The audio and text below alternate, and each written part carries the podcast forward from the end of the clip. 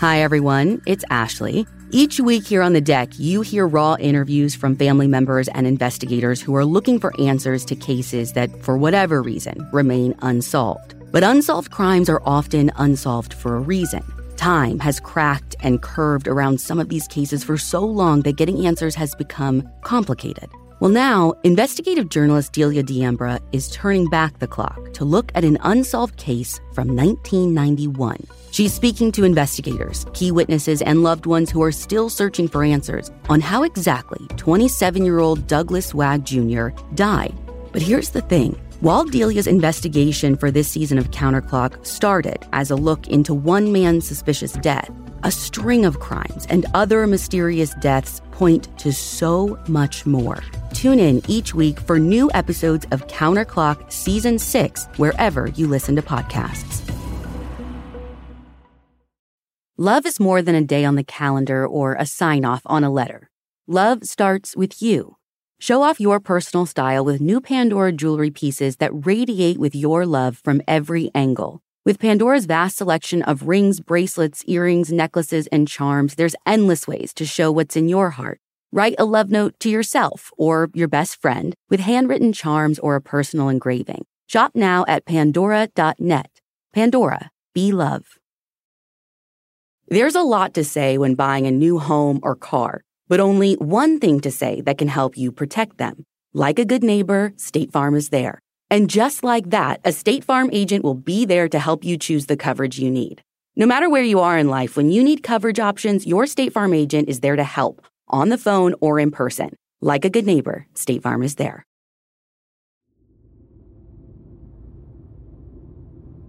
Our card this week is Maggie Long, the Four of Spades from Colorado. In 2017, 17 year old Maggie went missing in rural Park County, Colorado, only to be found hours later as the victim of the most brutal murder the area had ever seen. For the past five years, Maggie's horrific murder has weighed on law enforcement in the small community as they've struggled to get any answers to the nagging questions surrounding her case. I'm Ashley Flowers, and this is The Deck.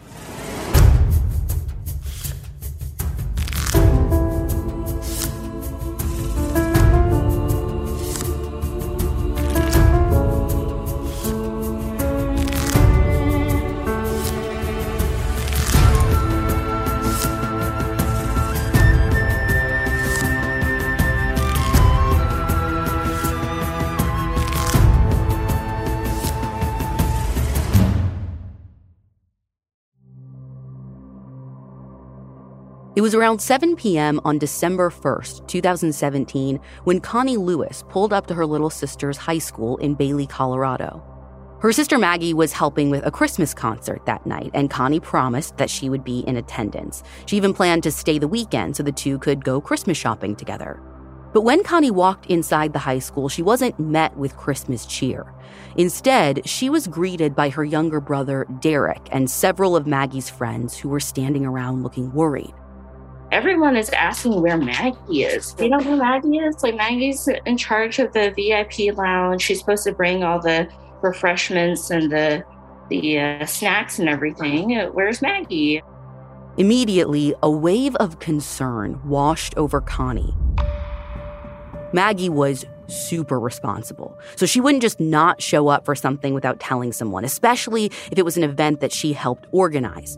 But before freaking out, Connie wanted to make sure Maggie hadn't just somehow totally spaced the concert or lost track of time or something. Connie stepped outside to call Maggie, but her phone went straight to voicemail, which actually kind of happened a lot around there because Bailey is a pretty rural, mountainous place and the reception is spotty. So Connie knew it was possible Maggie just didn't have service wherever she was. At this point, I'm thinking she's at the house because sometimes she gets so busy and she exhausts herself to the point where she'll just like take a nap for a couple hours. So I was like, maybe she like fell asleep. But I waited around to see if she'll show up and I kept my eye on the door and she now this time like the opening band has started and I'm like, okay, she's still not here.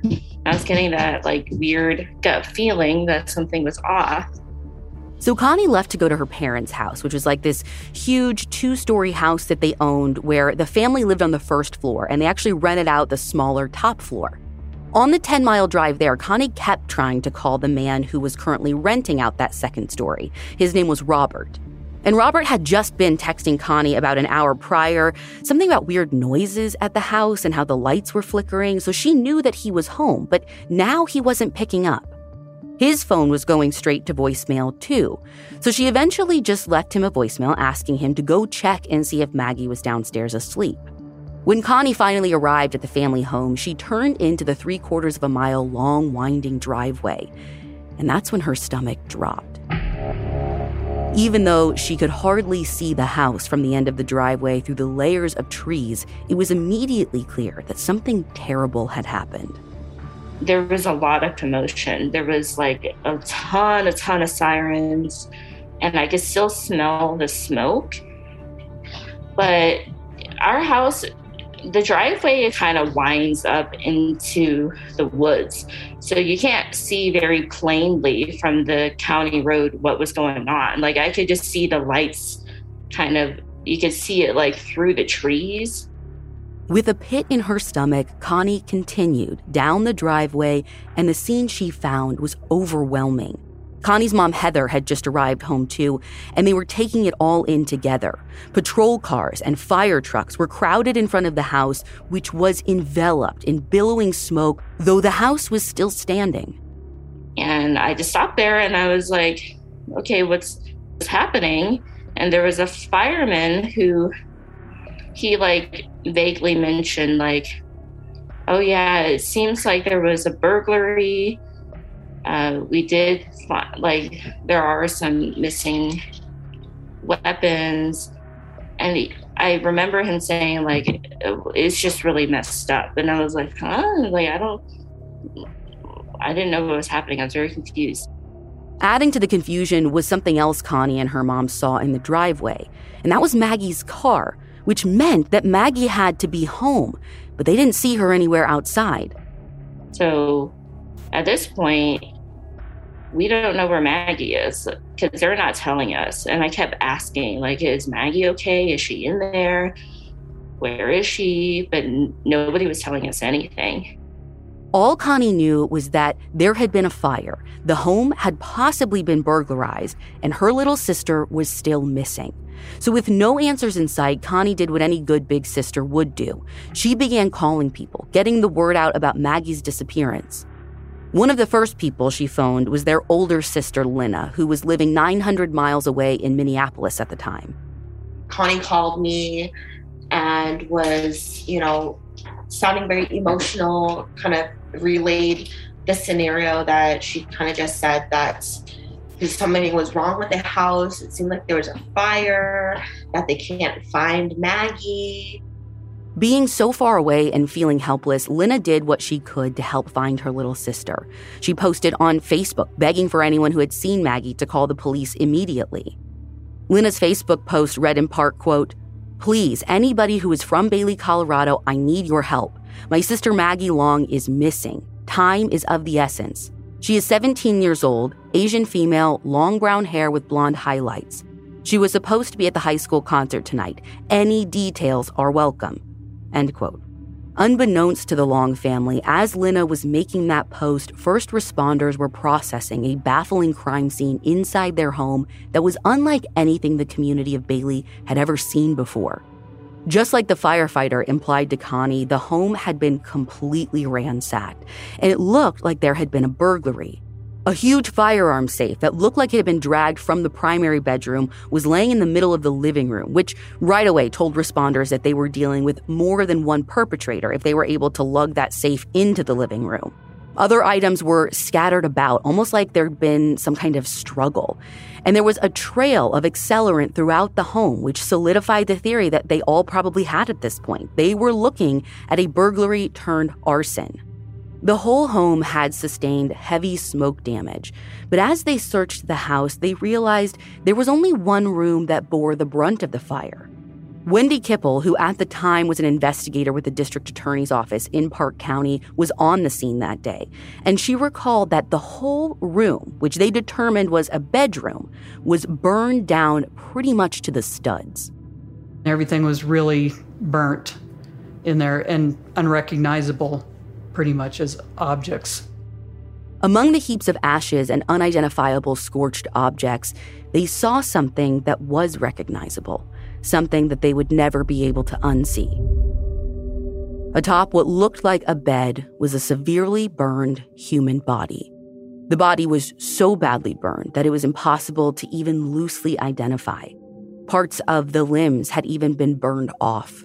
But there was one thing that was immediately clear the person had been restrained with their arms behind their back, and a coat had been pulled down over the victim's hands, which actually preserved them, and duct tape was used to tie them together. Now, although first responders couldn't identify the body right away, they knew Maggie was missing. So, putting two and two together, they notified Connie and her mom. After breaking the news to the family, authorities knew that they couldn't stay quiet. They had to address the public. Bailey is a tight knit community of about 8,000 people, and law enforcement knew that everyone was worried sick about Maggie.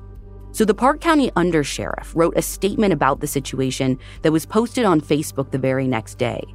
The post is now deleted, but the Flume reported that it read in part, quote, On-scene investigation is wrapped up. Cause and origin of the fire is inconclusive. Still no sign of her, no body at the fire scene. End quote. And yeah, you heard that right. No body at the scene. Why the sheriff's office felt the need to blatantly lie to the public like that is something present day investigators still struggle to wrap their minds around. I still to this day do not know why they didn't want to put out there that Maggie was in fact found at the house. Her family knew because they notified them right away. They knew she was dead but yet they were still putting it out to the public that Maggie was still missing. And I just, it, it blew my mind as an investigator with the district attorney's office. I think maybe they thought they could get whoever committed this crime before it got out that she was murdered. With the public still in the dark about what happened, investigators began interviewing people. And one of the first people that they talked with was the person who called 911, that upstairs tenant, Robert.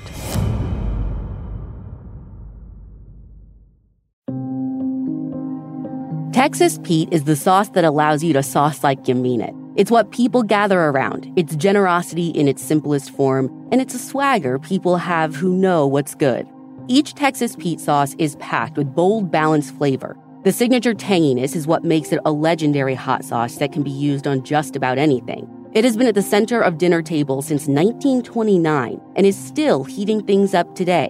You're definitely going to want to try every flavor. The original hot sauce has a famous secret blend of fermented peppers. The hotter hot sauce is three times hotter than the original and not for the faint of heart. Sabor by Texas Pete adds authentic Mexican flavor, and their dust dry seasoning matches the flavor of the original hot sauce in a flavorful dry rub.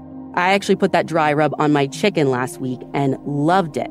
Texas Pete, sauce like you mean it. Visit TexasPete.com and use the store locator to find Texas Pete products as well as purchase sauces and get recipe inspiration. And use promo code DECK24 for 20% off at TexasPete.com.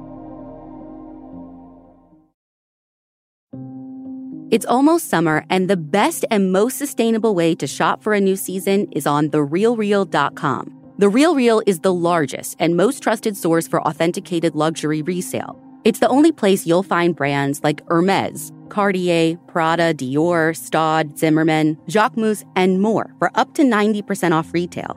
10,000 plus new arrivals land every single day from hundreds of brands you love, all authenticated by a team of in house experts. Whether it's that perfect wedding guest look, a new summer sandal, an updated beach tote, resort wear for your summer vacation, you're bound to find exactly what you're looking for, plus deals you won't get anywhere else on therealreal.com.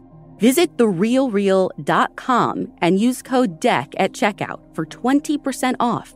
Terms apply.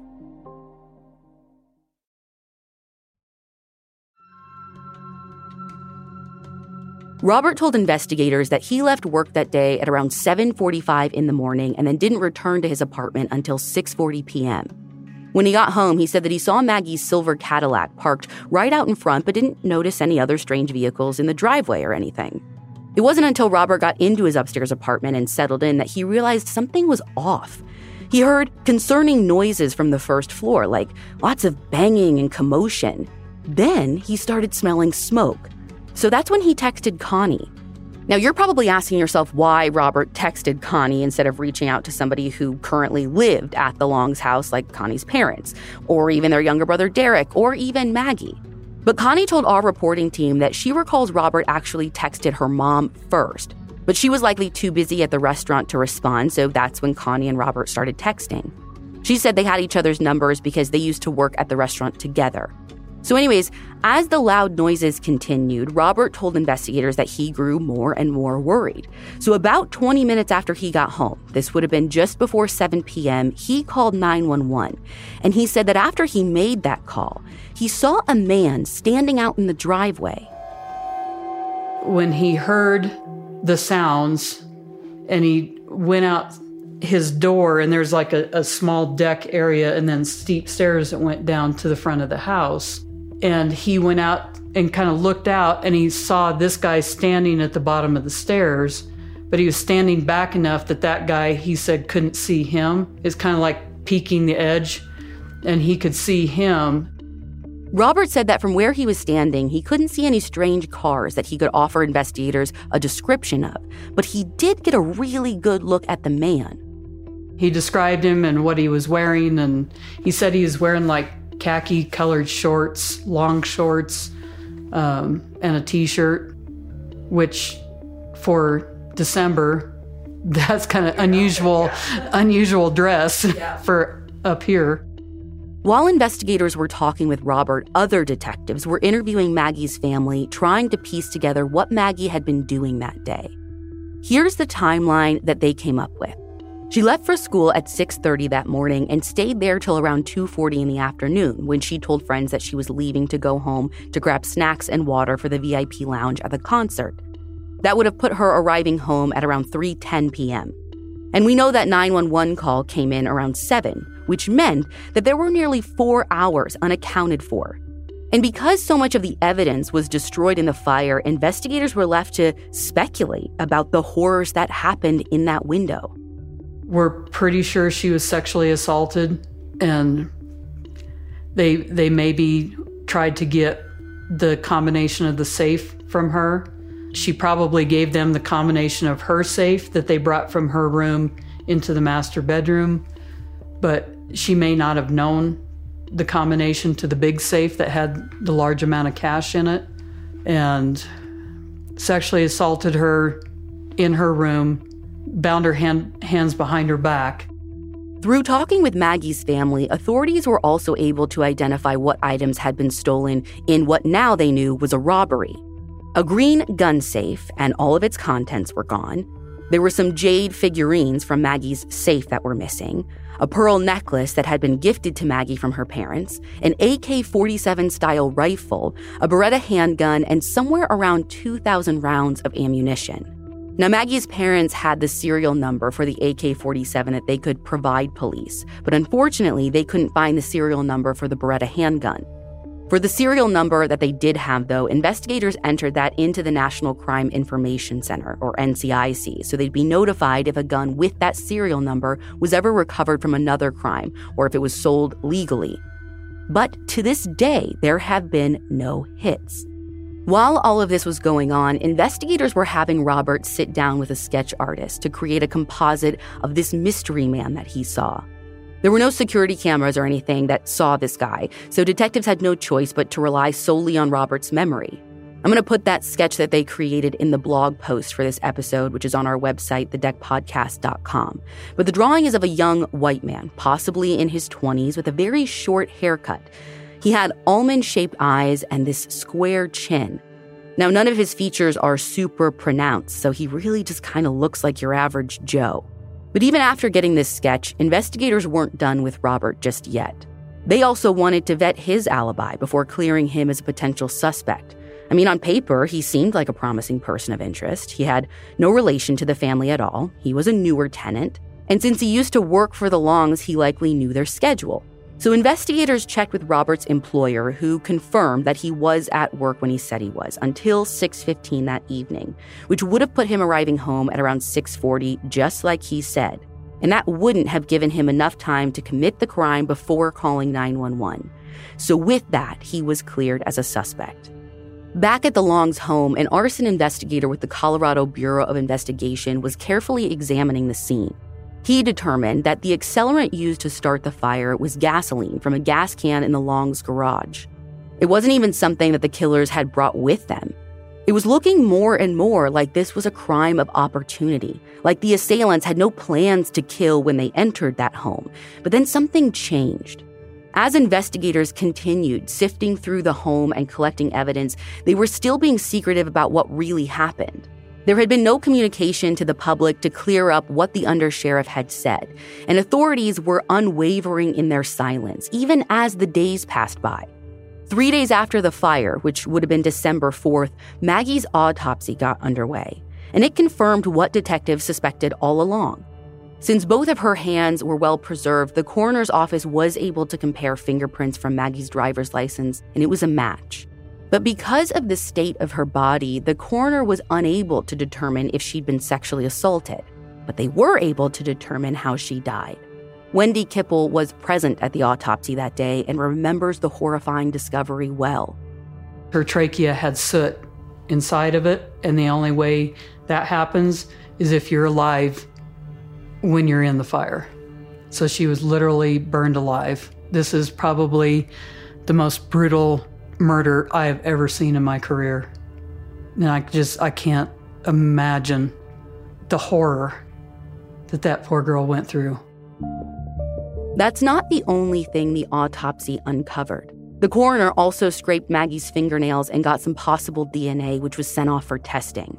But after the autopsy, the Park County Sheriff's Office and the District Attorney's Office did something weird. Instead of sharing the devastating news with the community that there was a body found in the fire and it sadly was Maggie, they just stayed quiet. In fact, they wanted to make sure that everyone else stayed quiet too. So on the day of the autopsy, a gag order was issued, which obviously only added to the confusion for the community because to them, this was still only a missing persons case and a possible arson. So we couldn't talk about the case and we couldn't say Maggie's dead. And I think that's why they put out the gag order to keep people, anybody close to the case, from saying, no, there was actually a body found in the house. And it turned out to be Maggie. While investigators were staying quiet, waiting for the perpetrators to come forward, Maggie's family was quietly mourning their unspeakable loss. Their sweet Maggie, who was just days away from her 18th birthday, was so suddenly and horribly stolen from them. Lena and Connie told our reporting team that their sister was the best person to be around. She was funny and smart and caring and a huge overachiever. She was involved in just about everything a high schooler could be key club, student council, music theater, drama club, and even speech and debate. I think, kind of just aside from the things that she did and the things that she participated in, Maggie was always a very social and inclusive person who's who's very emotionally intelligent and just like a social butterfly, like just a very inclusive person, just very warm and just super funny. Like she was hilarious. Like just um, super nerdy. It's just like the interactions we would have with her because she would just like laugh really hard. Like making her laugh was something that like I love to do because then she would just like lose it and like hyperventilate and like that would make me like be really silly. And it's funny because like we me and her had like a pretty significant age difference, like nine years. But even despite that, it was just like she was she always brought out the silliness in me and she would like throw her head back like throw her body back and like full body laughter. Mm-hmm. yeah. Um, and she would always do that.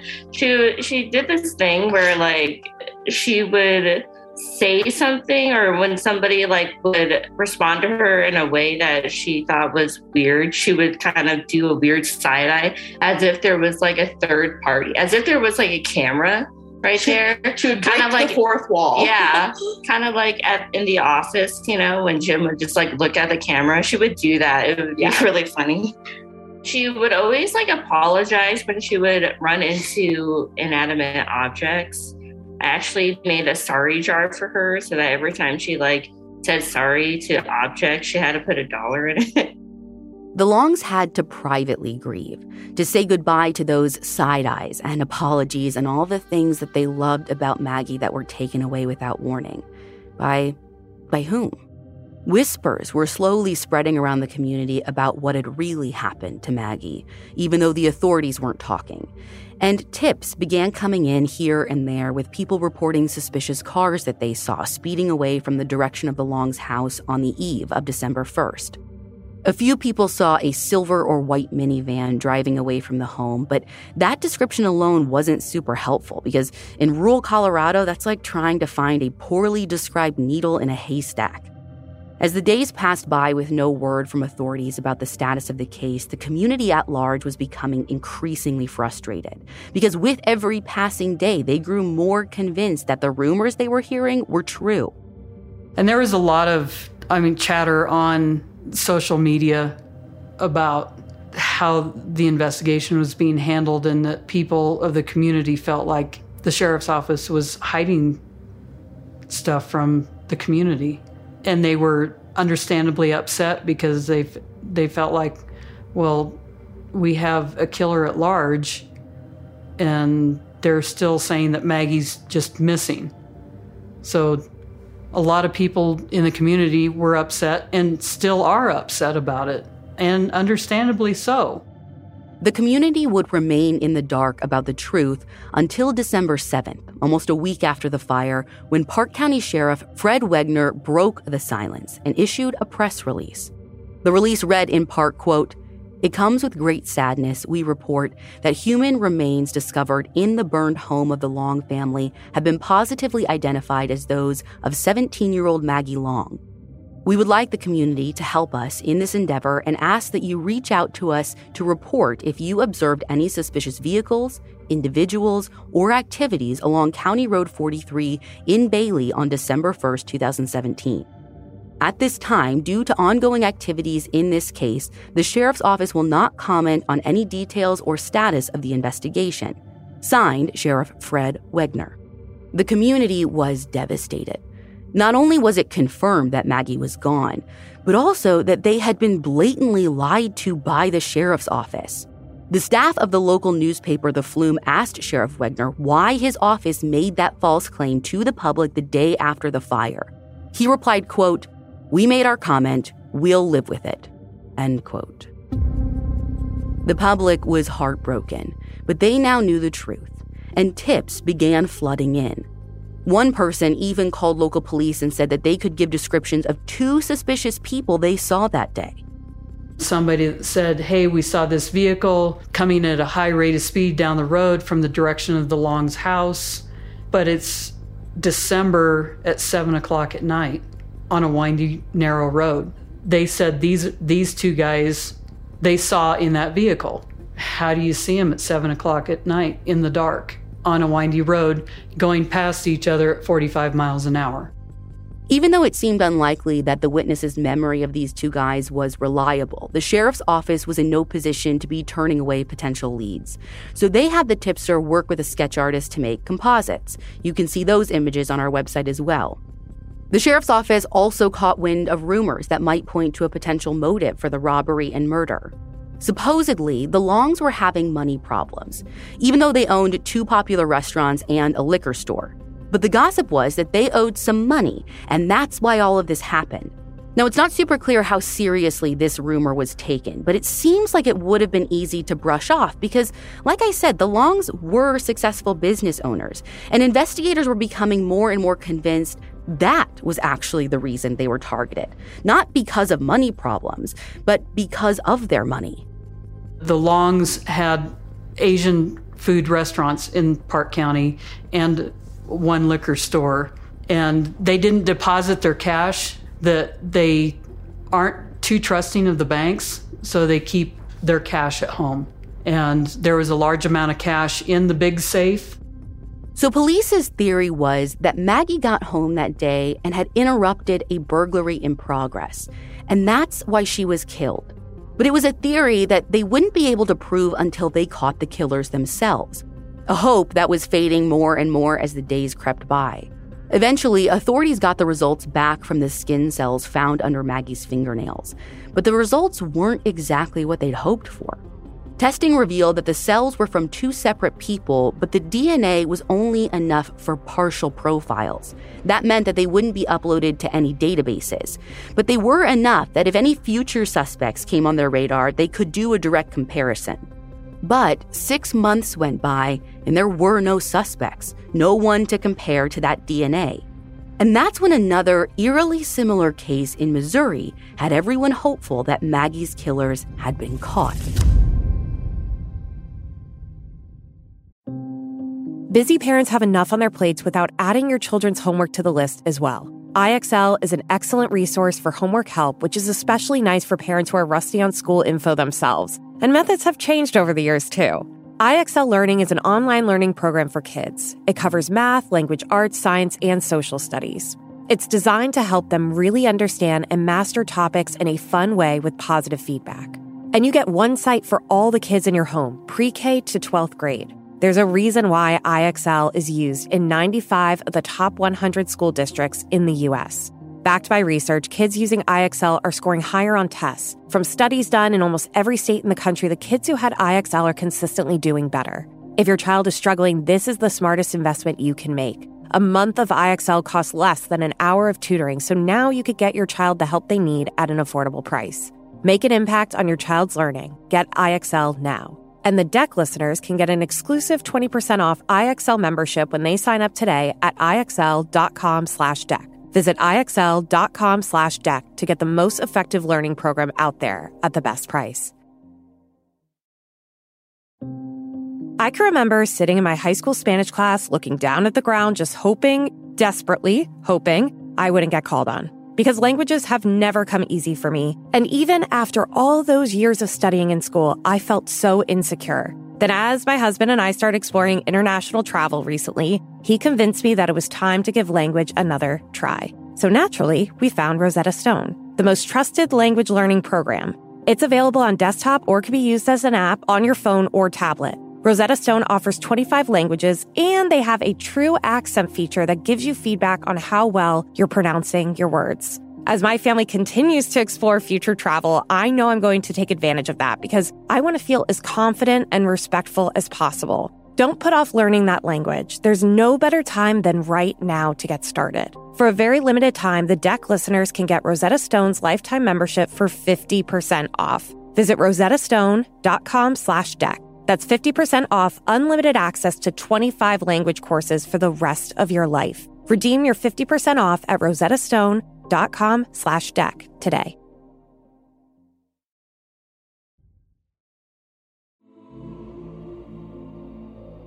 In June, two men broke into a 20 year old woman's home in Johnson County, Missouri. They tied her up, beat her, and demanded that she give them the combination to her safe. She refused, so they poured gasoline on her. They lit her on fire and then fled. Thankfully, the woman survived. She somehow managed to escape and put out the flames on her skin.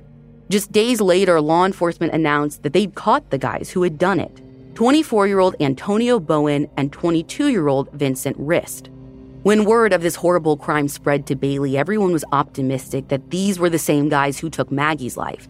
I mean, both cases were home invasion robberies that ended with a woman being lit on fire that happened just months apart. But it wasn't just the striking similarities in the case that stuck out to the small Park County community.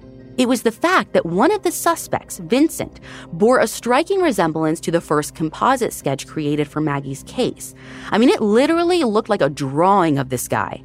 We actually have the composite next to his mugshot on the blog post for this episode. But just as quickly as everyone had gotten their hopes up that these were the killers, their hopes were dashed. Colorado investigators compared the partial DNA profiles that they had gotten from Maggie's fingernails with the two guys arrested in Missouri, and neither of them matched. It was a dead end.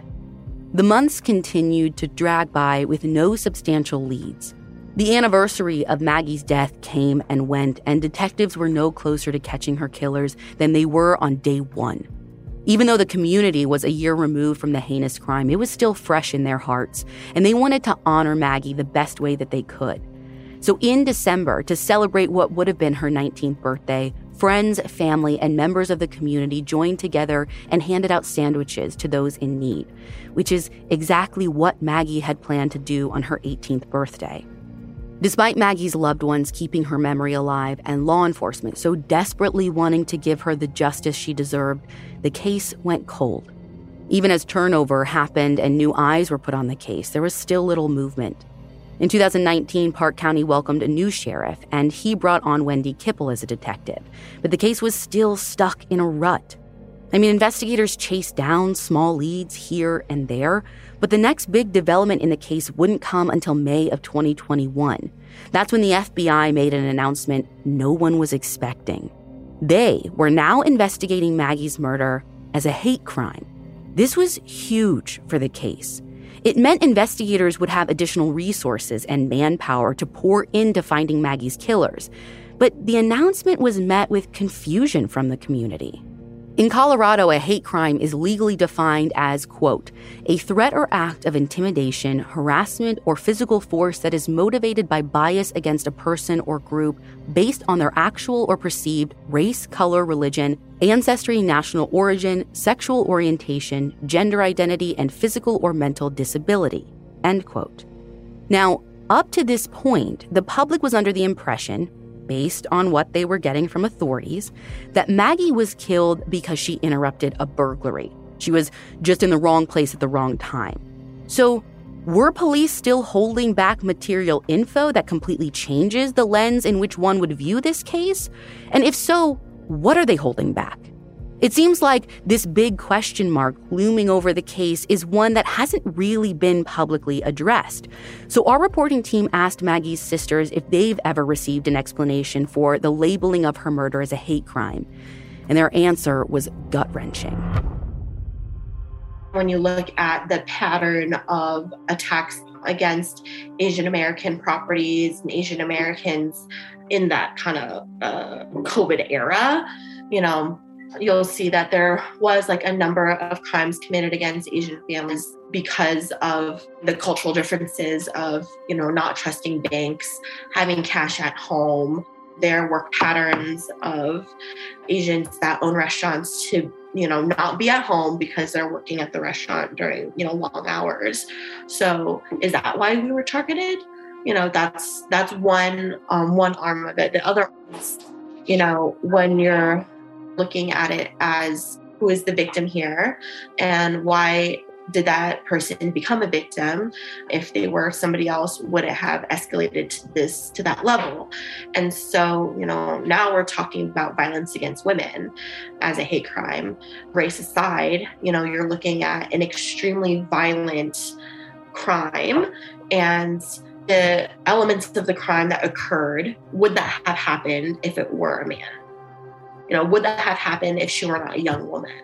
And, you know, what are those elements that allowed the crime to get to that level? You know, in a situation of a burglary, why would you not just kill somebody, but why would you burn them alive?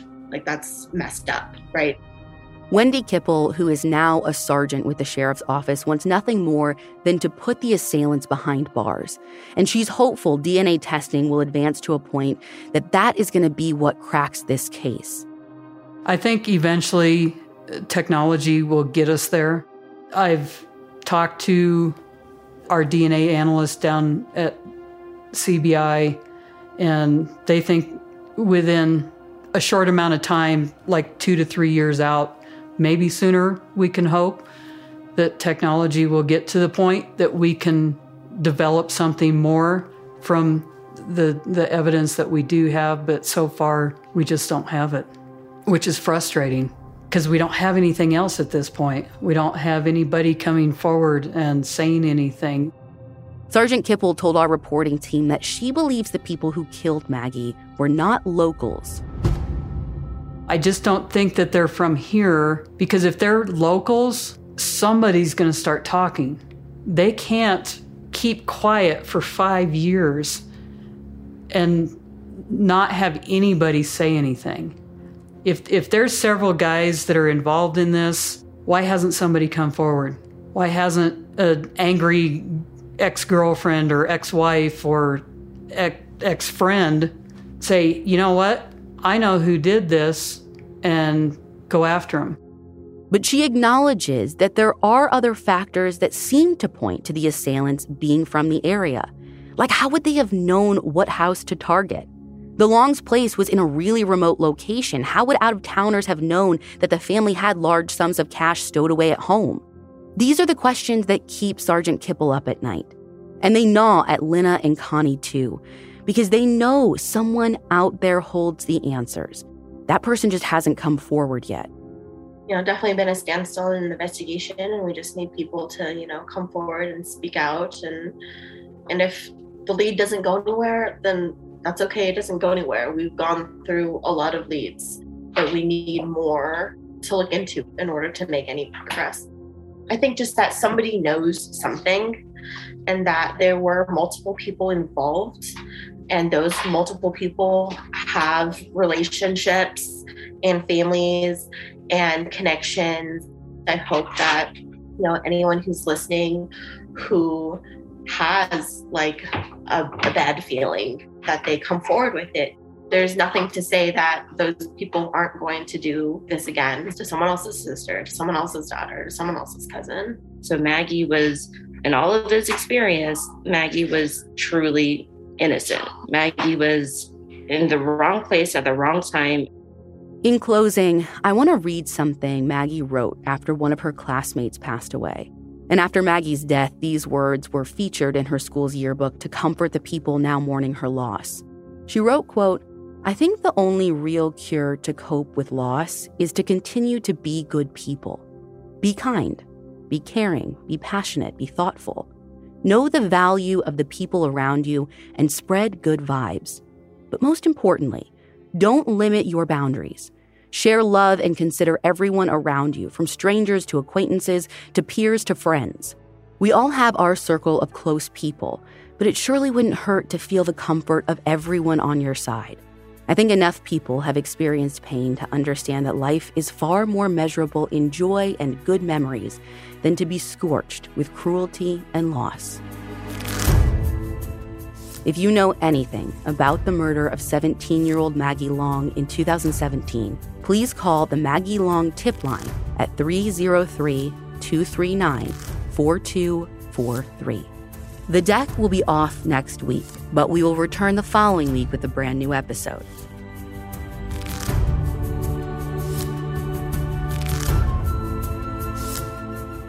The Deck is an Audio Chuck production with theme music by Ryan Lewis. To learn more about The Deck and our advocacy work, visit thedeckpodcast.com. So, what do you think, Chuck? Do you approve? Voters know that bad weather, like storms, lightning, and wind, can turn a fun day on the water into a challenge. But what if you had satellite delivered weather data giving you the full picture of what's around you, even when you're offshore and out of cell range? With SiriusXM Marine, get up to date weather and fishing info directly on your boat's display. Plus, you can add SiriusXM entertainment. Visit SiriusXM.com/slash marine to learn more. Are you annoyingly inattentive? Do you watch a movie and then ask a zillion questions because you weren't paying attention? Do people ask, How do you sleep at night? Then you should get a mattress from Mattress Firm. They can help anyone sleep.